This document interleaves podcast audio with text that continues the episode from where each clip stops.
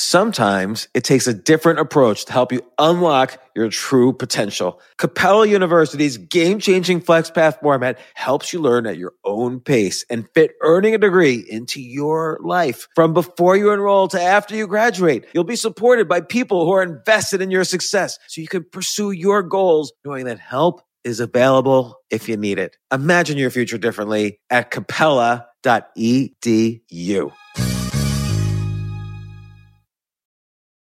So in order to support our show, we need the help of some great advertisers. And we want to make sure those advertisers are ones you'll actually want to pay attention to and hear about. But we need to learn a little more about you to make that happen. And I would love to learn more about the audience. So go to PodSurvey, that's P O D S U R V E Y, podsurvey dot com slash James, and take a quick totally anonymous survey that will help us get to know you better. That way we can bring on advertisers and, and even content that you won't want to skip. So once you've completed the quick survey, you can enter for a chance to win a one hundred dollars Amazon gift card. Terms and conditions apply. Again, that's podsurvey dot com slash James, J A M E S. Thanks for your help. This isn't your average business podcast, and he's not your average host. This is the James Altucher Show. Today on the James Altucher Show.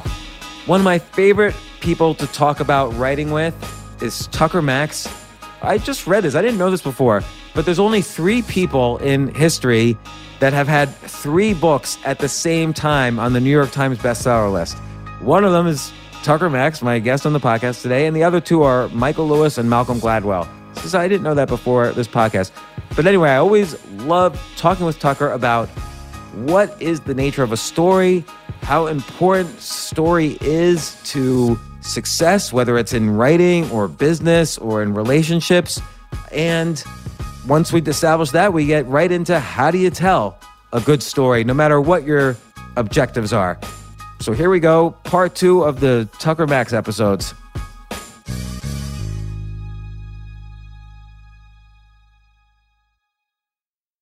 So you've been posting every day or every couple of days, this lessons you've learned, and it's and it's it's very nice. They're not they're not like blog posts. So I really uh, uh, appreciate this this new style from you. It's just like these very short, concise, but very poignant lessons you've learned. And you have one which basically says, in sort of a battle of ideas and stories about ideas, the person who can tell the right story is going to yeah. beat the better idea even. Oh, yes. And I think that's a meta skill, and you've been referring to it in this podcast. That's almost a meta, meta skill. No matter what you do, no matter what your skills are, you need to be able to tell the story about those specific skills. And I agree with that completely. I mean, that's the next product we're building at Scribe, is the storytelling course and the storytelling. Like, tell your story. We're going to build like as a memoir, tell your story, but then also storytelling as a skill. There are a lot of good people who know how to t- teach that. We're going to teach it, I think, a little bit of a different angle on that. Tie back to young people.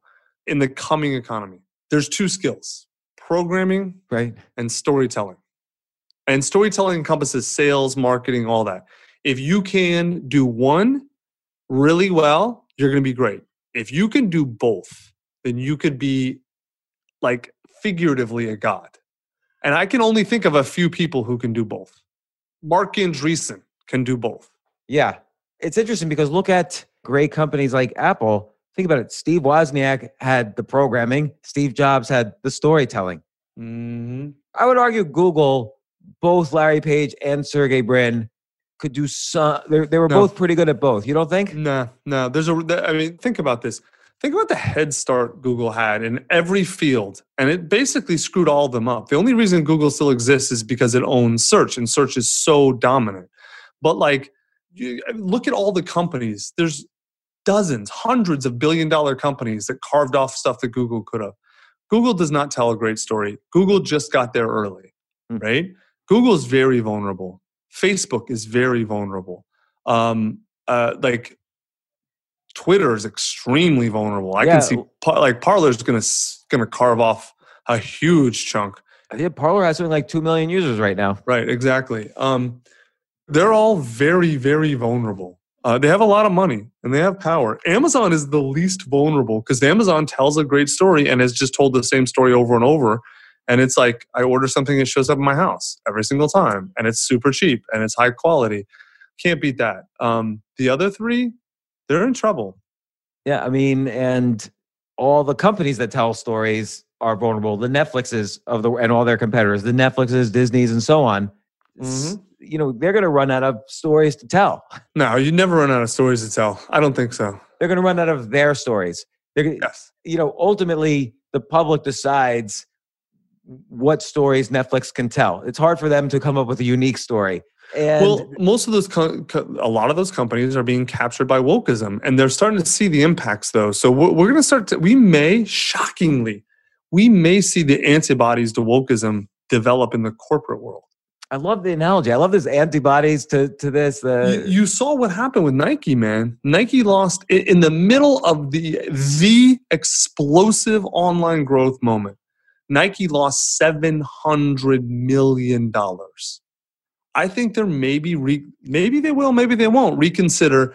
They went full woke. They went full, full woke, right? And again, I like, I want to be real clear, supporting oppressed Black people in America, I'm all for it. I'm all in. Supporting woke is a different thing, right? And they went full woke. They weren't like, they didn't, they weren't like, hey, we need to, to uh, police reform. We need to, you know, all, no, no, no, they didn't do that. They're like, let's fucking kneel down. Give the middle finger to mom and dad. Like all that sort of shit. They suffered. Whereas like the companies that didn't, Under Armour, did amazing. Their stocks through the roof.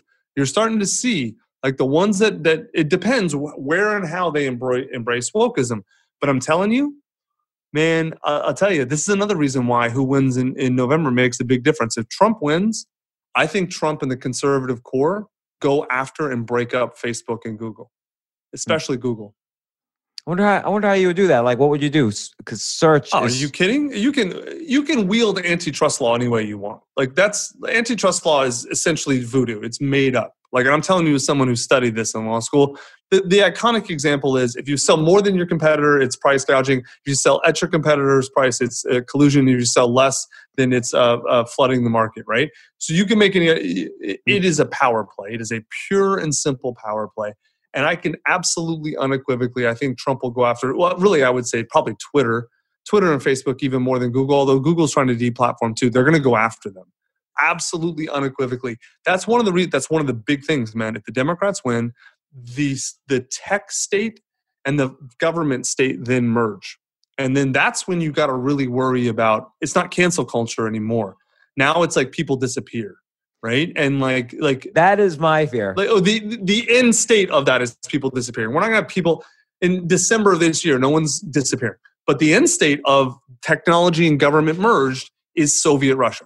Right. Well, and it's not, that's what it is. It's not like disappearing in the Soviet sense. It's not like disappearing in the Argentinian sense where, you know, you literally disappear. Right. Right. It's disappearing in the Alex Jones sense. Yes. Well, well, and it's also, it's like the, the, the technology allows people to pretend to have good intentions. Hey, we need to isolate you for X Y Z reasons. Yes. Now there's a virus reason, but there could be, there's going to be other reasons. You know, there's not going, there's going to be nonstop reasons, just like the way someone could defend freedom of speech, but at the same time say, but, you know, a U S senator shouldn't be doing an op-ed in the New York Times. Like, right. You know, there's going to be all these people with good intentions who are like, well, well, yeah, we need to use this technology. Think about the arrogance of the idea that a sitting U S senator needs to be deplatformed. Right, and this is not even saying Republican or Democrat. Like, a sitting U S senator. Someone who was elected by millions of people. Should be deplatformed. Think about that for a second, and then you understand what the New York Times is.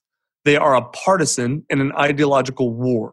That is what they are. Everything is like that. Look at Twitch right now. And again, this is not about Trump, no Trump, whatever. But Twitch saying any politician is not allowed on Twitch anymore. And at the same time, last night, my daughter was shooting up prostitutes in Grand Theft Auto on, on Twitch. So hold on.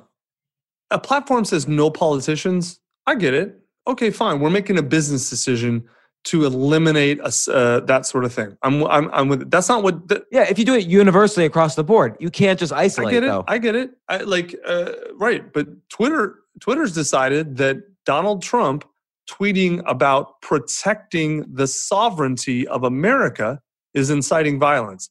Dude, think about that sentence for a second. Do you understand? Like that, when I tell you, you have to pick a side, that is what I mean. It's here. It's in front of you. It's right fucking here. But look, you know what's so funny, Tucker? Because this uh, brings me back to twenty thirteen.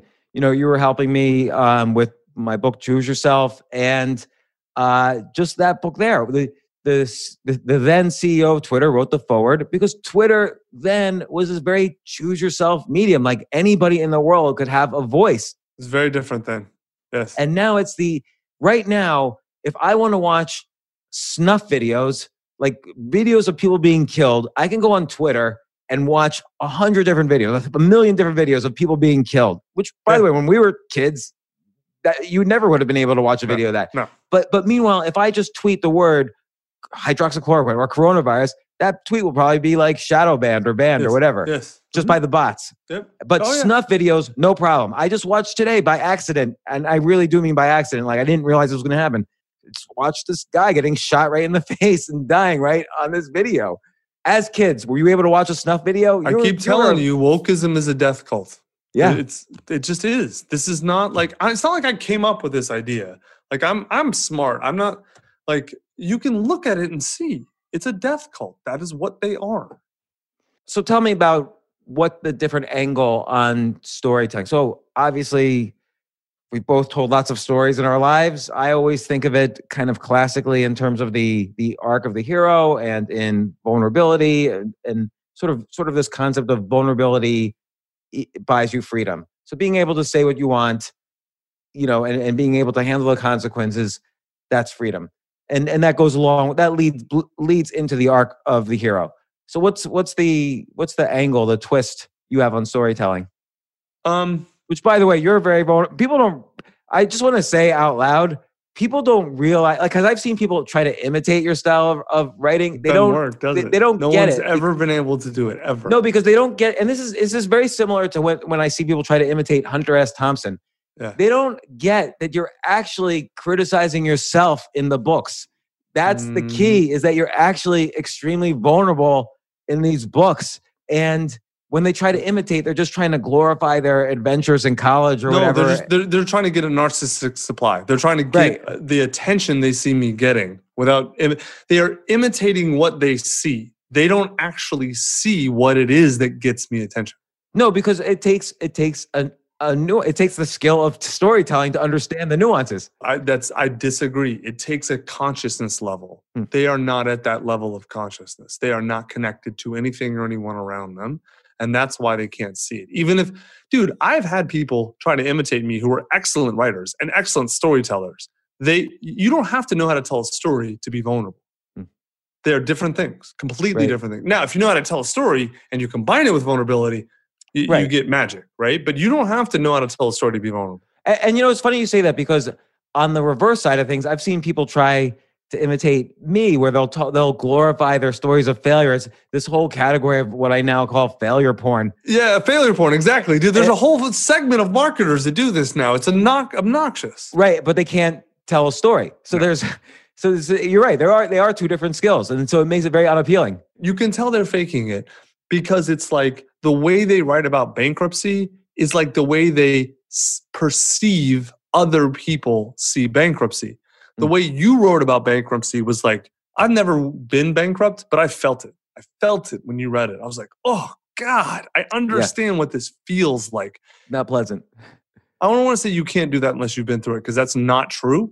But it is extraordinarily difficult to write about things that you have not actually felt. And most people cannot do it. It, it takes a world-class novelist, screenwriter, storyteller to be able to tell a story with deep, vulnerable emotion about something they did not do. Like like uh, J K Rowling does it really well in Harry Potter. Uh, you know, uh, George R R. Martin does it. Uh, like, uh, like you know, no, no one's ridden a dragon or whatever. Like, uh, But uh, they're still writing about very common human emotions. They're just projecting themselves in there. It's really hard to fake that. Right, right. Like a great example is... A great example of someone who can't do it, actually, is Charles Bukowski. So you look at his first four novels, you know, Post Office, Factotum, Ham on Rye, Women, uh, Oh Hollywood. So for his first five novels, he's basically telling his life. A, a memoir and yeah. calling it a novel. Yeah. But then when he wrote his final book, Pulp, which was a pure detective novel, it was like one of the worst novels ever. Like he couldn't really tell write fiction. Yeah. Yeah, so, it's true. It's I st- I tried to write fiction at the beginning and it was awful. It was the garbage. Oh, dude, it was the worst garbage dumpster fire of all time. And then I gave up and just told my stories, and the rest is history. Right, and I think I think that also wrote uh, began this wave of kind of literary nonfiction or narrative nonfiction, which I think has been a positive cultural, you know, thing that's happened. Like I think those are those are the best stories right now. But uh, so what, what, tell me the, an angle on storytelling. Well, the way that I think, I'm not sure, man, because I haven't, we haven't really worked through it. But the way that, well, there's two things. Like the way we're going to teach memoir is very, very different. Like if you look at the way, and I have a whole shelf of all the big memoir books, they're all fucking garbage. Hmm. They suck because none of them address the entire reason to write memoir, right? And I, I tell all the people in our workshop, if you want to join our workshop, it's free. You can watch the whole thing. Go to scribe book school dot com. It teaches all the instructions there. So what's um, your scribe? scribe book school dot com. And then okay. We have nonfiction and memoir. They're different tracks, and you can do either one. But um, what we teach for memoir, it basically boils down to this. No one reads your book to learn about you. They read your book to learn about themselves. But mm-hmm. the way they learn about themselves is through your honest and vulnerable expression of your emotions and your experiences. You know, and, and you wrote this in one of your lessons I've learned, and I thought this was very interesting. It made me, A, think of my own writing, but then it made me think of, um, uh, you've probably read uh, William S. Burroughs' Junkie. Yeah. Mm-hmm. So again, he's another guy. I don't really like some of his later stuff, but Junkie is this very direct memoir-style book, which packaged as a novel, because that's what they were doing, about his experiences as a heroin addict in, in New York mm-hmm. City. And it's very just, what, what was very interesting is he goes back and forth between the first person and the second person. And when he's doing the second person, you almost could imagine that he's writing a guide rather than a memoir. And I think it's that that kind of hint of a memoir being a guide, which is which is basically what you're saying there, that people want to read about themselves. I think that contributed to his success in that, is that he says, you know, you don't want to trust these kind of pimps because they do this. And so is he writing about himself experiencing these pimps, or is he giving it you suggestions when, because he's using the word you? And uh, I think that that is a very interesting way to look at it. When you write second person, it just makes you feel like you're in a conversation, which works really well for, it can work really well for memoir. Yeah. It depends when you're going though. Back you got to be a different kind of writer. Like I wouldn't recommend that for new writers. Well, if you do it one hundred percent of the time, then it feels a little like Jay McInerney, Bright Lights, Big City. It feels it yeah. feels a little fake. It's you're right. It's it's too difficult. But if you go back and forth, like you know, I went up to the whorehouse. I brought all my you know the thirty dollars I had left. But you know, you can't mess around with uh, pimps like this. Blah blah blah. So if you go back and forth, and like you say, it's it's a combination of first person memoir, but then there's this slight hint of it being a guide as well as a memoir. And I think that's what you're alluding to. It makes it easier for the reader to to uh, acknowledge that I'm reading about myself rather than just reading about this guy being a junkie in the nineteen fifties. The, what, what, what memoir really boils down to for most people is the therapy they're afraid to do. Mm-hmm. And so we address that head on. If you're going to write memoir, you need to understand that this is a therapeutic process. And that that if you try to avoid it, your memoir will be garbage and no one will read it, no one will care. But if you engage it and do as uh, go as deep as you can and, and go as far as you can, you don't have to go all the way, just go as far as you can, then you, both you are going to get a lot out of it. And then we actually don't tell people they have to publish their book, because to you, you will get an immense amount out of writing your book and putting it in a drawer. We generally recommend you probably should publish it for a lot of reasons, um, but then we have a guide we help people kind of figure out. Uh, but like it's a, all of the stupid memoir guides, none of them really address the fact that why do people want to write memoir? Why do they want to tell their story? Because they all approach it like, how do I sell this? Because they're author or professional writers trying to tell people how to be professional writers.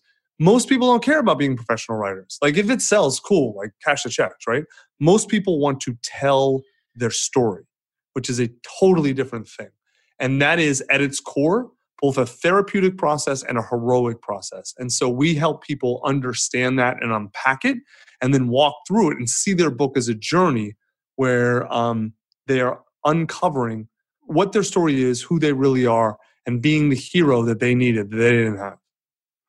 That's interesting. So I know, I haven't thought of it as, I guess the closest I have come to thinking of it that way is when I advise people, don't publish something unless you're specifically afraid of what people are going to think of you. If at some point during the process you became afraid of what people are going to think of you if you say this publicly. That's true for a memoir. That's very true for a memoir. Yeah. And I, I wonder if it's true for, for other things as well. You know, for, for fiction. It's it's true for nonfiction, just in that in that good nonfiction should pr- put new ideas in, into the world, or new collections or new curations, or should challenge an established idea. Absolutely. We teach that as well. Like, I, I'm not going to write a book called The Sky is Blue. Why would someone feel like, I know that? So it's got to be something new, some new idea or some new take. Uh, whether that challenges you or not is a different idea. Like, I'm not going to be afraid of writing an, a, a new idea in memoir, because I'm I'm not at that stage, right? It, so for nonfiction, it's is it is it additive to at least somebody's experience. Memoir, I'm with you about fear. Fear being a good guide, for at least for writing it. There's different things about publishing. You and I are different. Like, we're professionals, right? If someone's not a professional, th- there's a lot of other considerations that they have to to go through before they publish, and they should go through. Not even just legal. Just take all that stuff out. Just, like.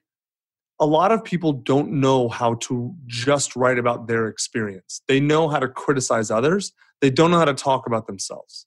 And so, like, that's something that we try to teach. But, like, unless they're getting editing from us, you, we, the, what we teach is, here was my experience. That's your memoir. Like, if, if the frame is, I'm telling you about what happened to me and what I felt and what I did, that's a memoir. But the, the, the I felt part is very interesting. Oh, I felt is layers. The key. Right. I felt is the absolute key. But if the frame is, here's my family's dirty, awful secret, even if you're talking about the same things, that's vengefulness, that's yeah. vindictiveness, that's you uh, uh, speaking from a wound instead of a scar, and it doesn't help you or anyone else. Right, right? And by the way, there's a distinction distinction between good writing and book sales. Because if you write, you know, there's a lot of books out there that are revenge, revenge books, and they, they do fine in sales. There's also a lot that do poorly in sales. So we're we're not really talking sales at all. No, no, no. That's, that's the only revenge books that do well, like celebrity revenge, like a tell-all. Yeah. No, no regular person's tell-all is going to sell. They don't care. It doesn't. Right. That doesn't matter. No, I tell people not to worry about writing at all. Uh, like the the quality of the writing, especially early, because uh, that's that's not why you're writing the book. You're writing the book to tell your story, and to and a lot of times we tell people is to rewrite your story, not to change it, because you can't change what happened, of course. But uh, you get to decide what your story means, right? You get the facts are always going to be the same, but you get to decide. My mother abandoned me.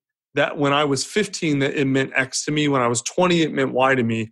Now that I'm forty, it means Z to me. You get to decide what it means, and a memoir is the best way to do that. Yeah.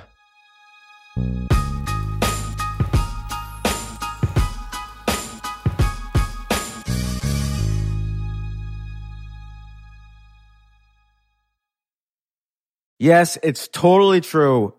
Airbnb has changed my life. If anything, they have made my life so much better. Like, I used to live in Airbnbs. I, I lived in over one hundred or two hundred different Airbnbs over a three-year period, and I loved it. I love. I became a really good guest of Airbnbs, and I got to know lots of hosts. So when I initially owned a house, I, of course, the first thing I thought was, I'm going to turn my house into an Airbnb because I travel a lot. So why leave my house unused when I can make a side income by letting others Airbnb my house or come to stay in my house as guests? And having my own Airbnb or, or being a host for Airbnb has allowed me to do just that. And I've met other hosts. I've actually spoken at Airbnb's host conference. I think it was in twenty seventeen. I met so many just nice hosts. It's a great community. And I love, you know, turning my own home into an Airbnb. Like, I'm traveling to Austin next month. My home's going to be an Airbnb while I'm away, and I'll stay in an Airbnb. I'd rather stay in like a three-story house Airbnb than in one tiny hotel room in, in the middle of Austin during South by Southwest. So listen, While you're away, your home could be an Airbnb. Many people host on Airbnb, but there are people who are just letting their house sit empty, who've never thought about it or didn't realize their space could be an Airbnb. Hosting can easily fit into your lifestyle and is a great way to earn some extra money. So if you have a home, but you're not always at home, then you have an Airbnb. Your home might be worth more than you think. Find out how much at airbnb.com slash host.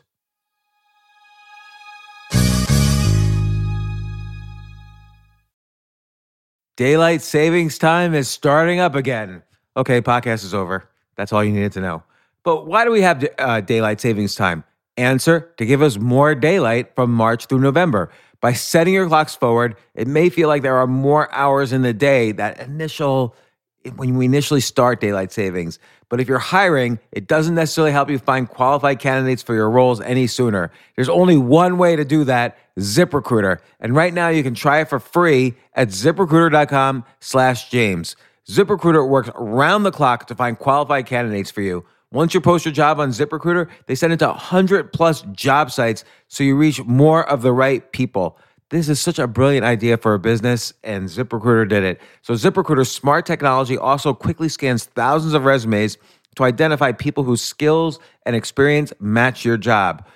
I've used ZipRecruiter particularly as a potential employee, and I still to this day get messages every day. James Altucher, would you like to apply to be V P of en- entertainment at N B C or whatever? So there's just nonstop emails. Like I got five or six emails today because of because a year ago I signed up for ZipRecruiter. So spring forward with a new hiring partner, ZipRecruiter, and find top talent sooner. See why four out of five employers who post on ZipRecruiter get a quality candidate within the first day. Just go to this exclusive web address to try ZipRecruiter for free. ZipRecruiter.com slash James. Once again, that's ZipRecruiter.com slash James. ZipRecruiter, the smartest way to hire.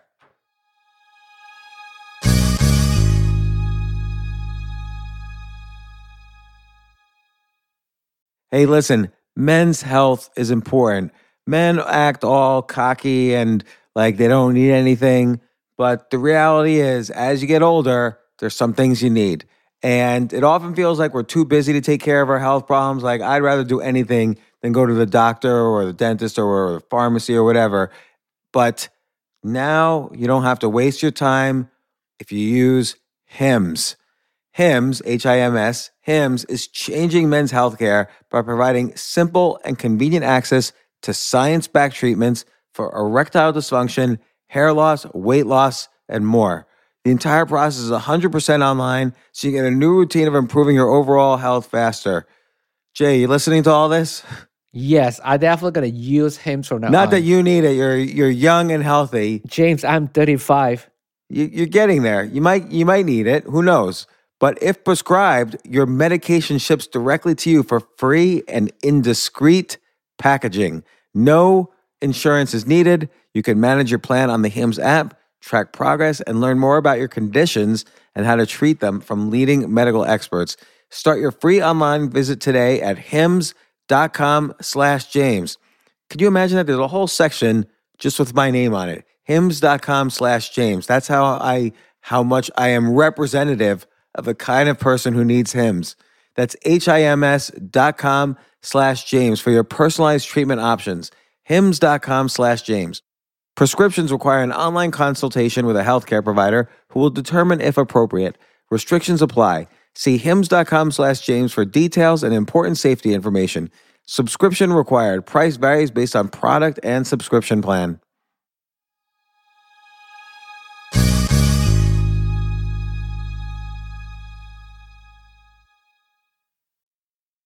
So what challenges have you, when you've been dealing with authors, is there pushback? Like, yeah, you kind of have to get them to dig dig a little deep.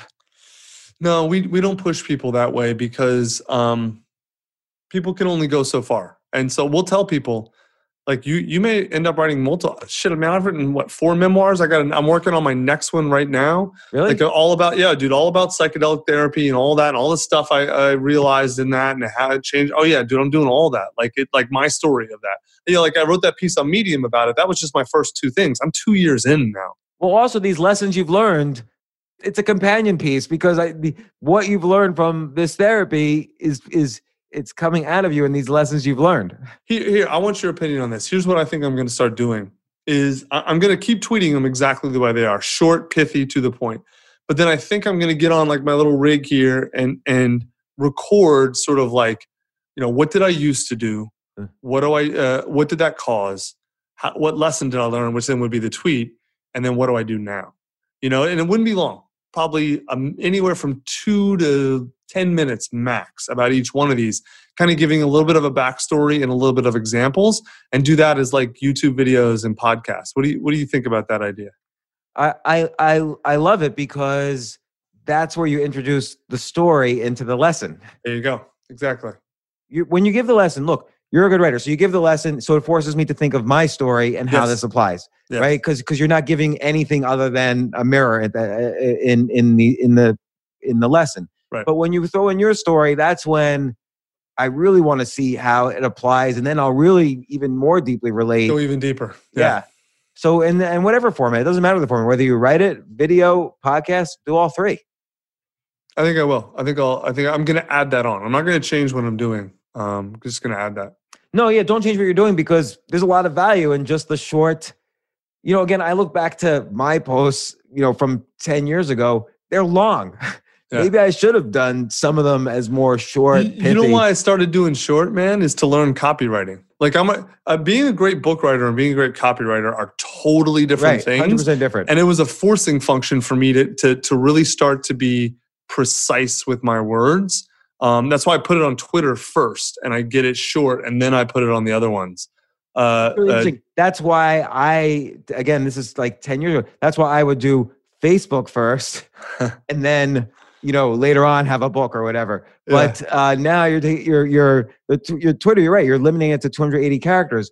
There's a lot of different models of what makes a good copywritten, you know, message. But it sort of feels like you're doing the Uh, the, what's the P? What's called the P A S model: problem, agitate, solution. So you know, I used to, you know, think like this caused much suffering, and here's a solution. Uh-huh. Yeah, that's a lot. A lot of times I do that. That is that is pretty standard. Yeah. The thing I'm really trying to do is get the idea across it, it in a, the the most compressed, condensed way possible. Yeah. Let me. I I took some of my favorites and and. Um, I've been copy pasting them, because a lot of times I'll, I'll I'll read them and I'll say, yeah, that's exactly what happened to me, even though you were might not have been talking about anything remotely similar to that.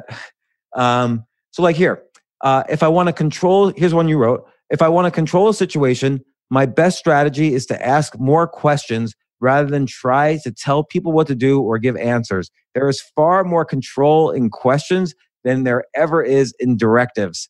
And that's frame. a real powerful, you know, you were referring to frame control earlier. This is a very powerful frame as well. Mm-hmm.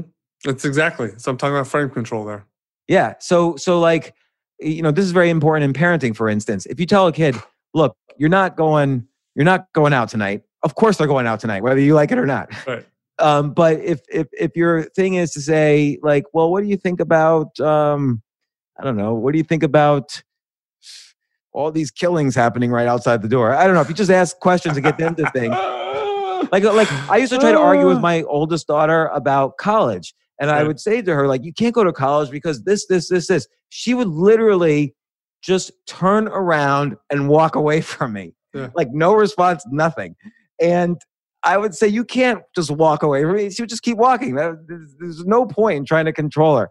But if I start saying, like, huh, Uh, why do you think Google is suddenly not uh, asking for degrees anymore? Or why do you think, you know, you want to be an actress? Do you, how, what, why do you think some people get act, great acting jobs between the ages of eighteen and, and twenty-two? Do you think they went to college? What, what happened there?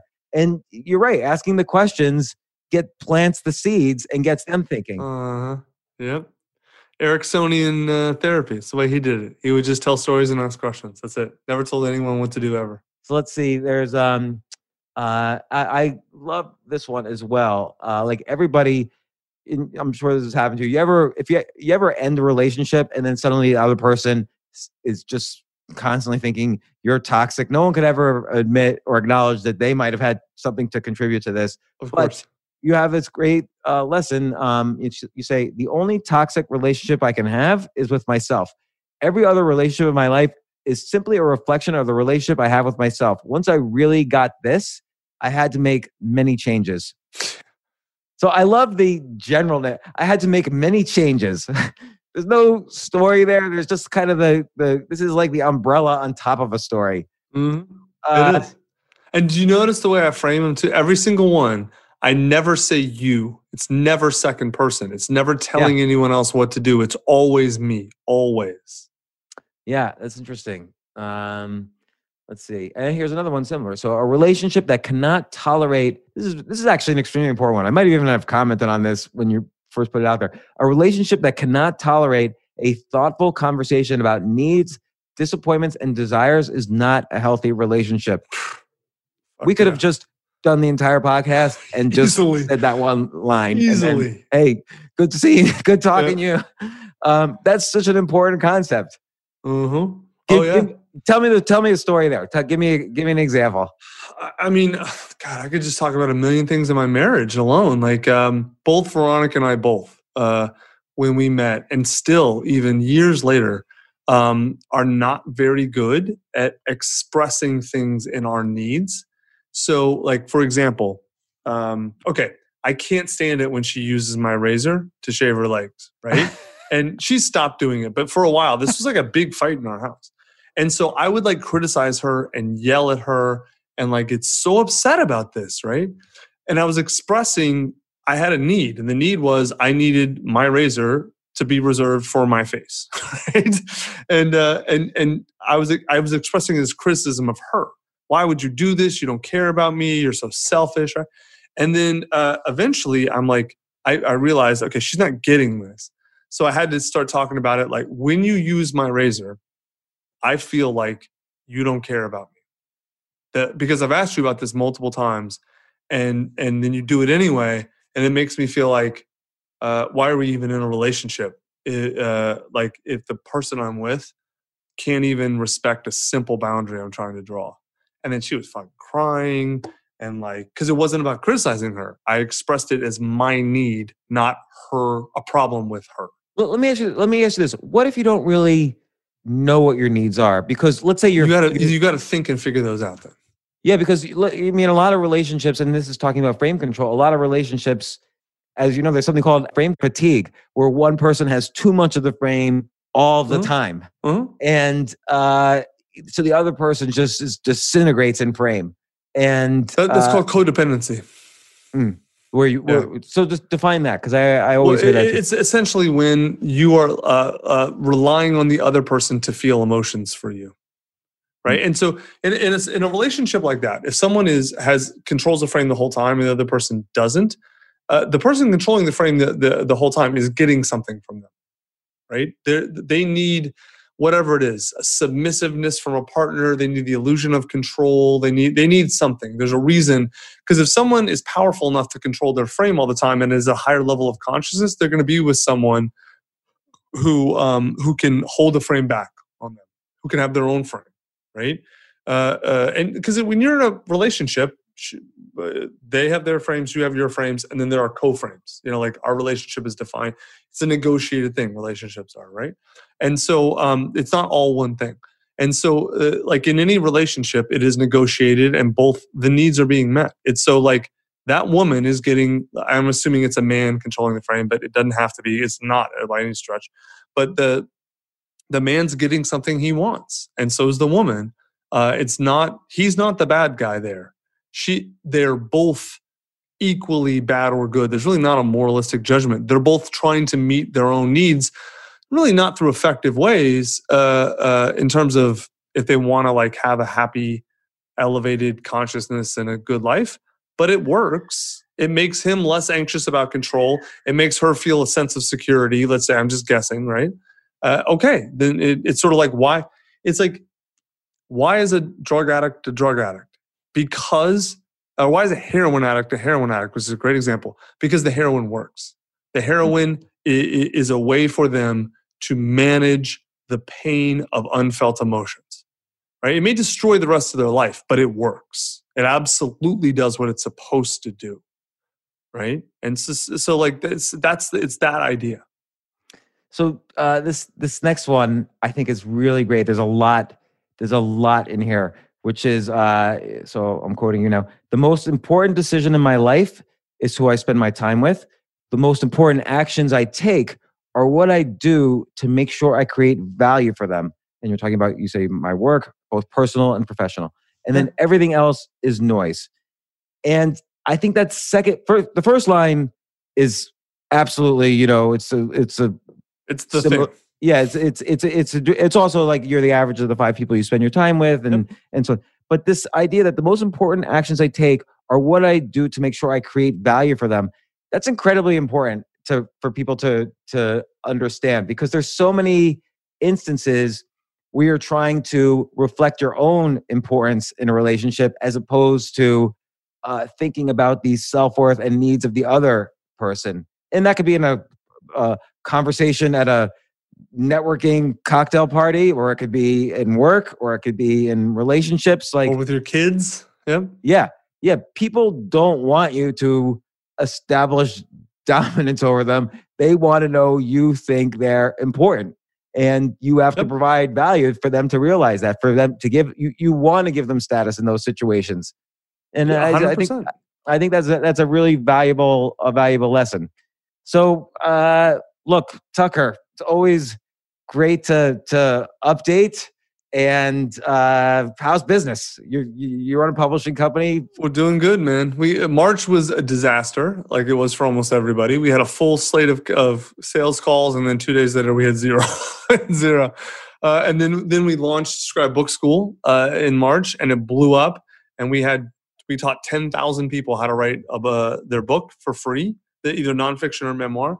And now that's kind of blown up. It launched a whole lower lower tier coaching program mm-hmm. uh, that's been doing amazing.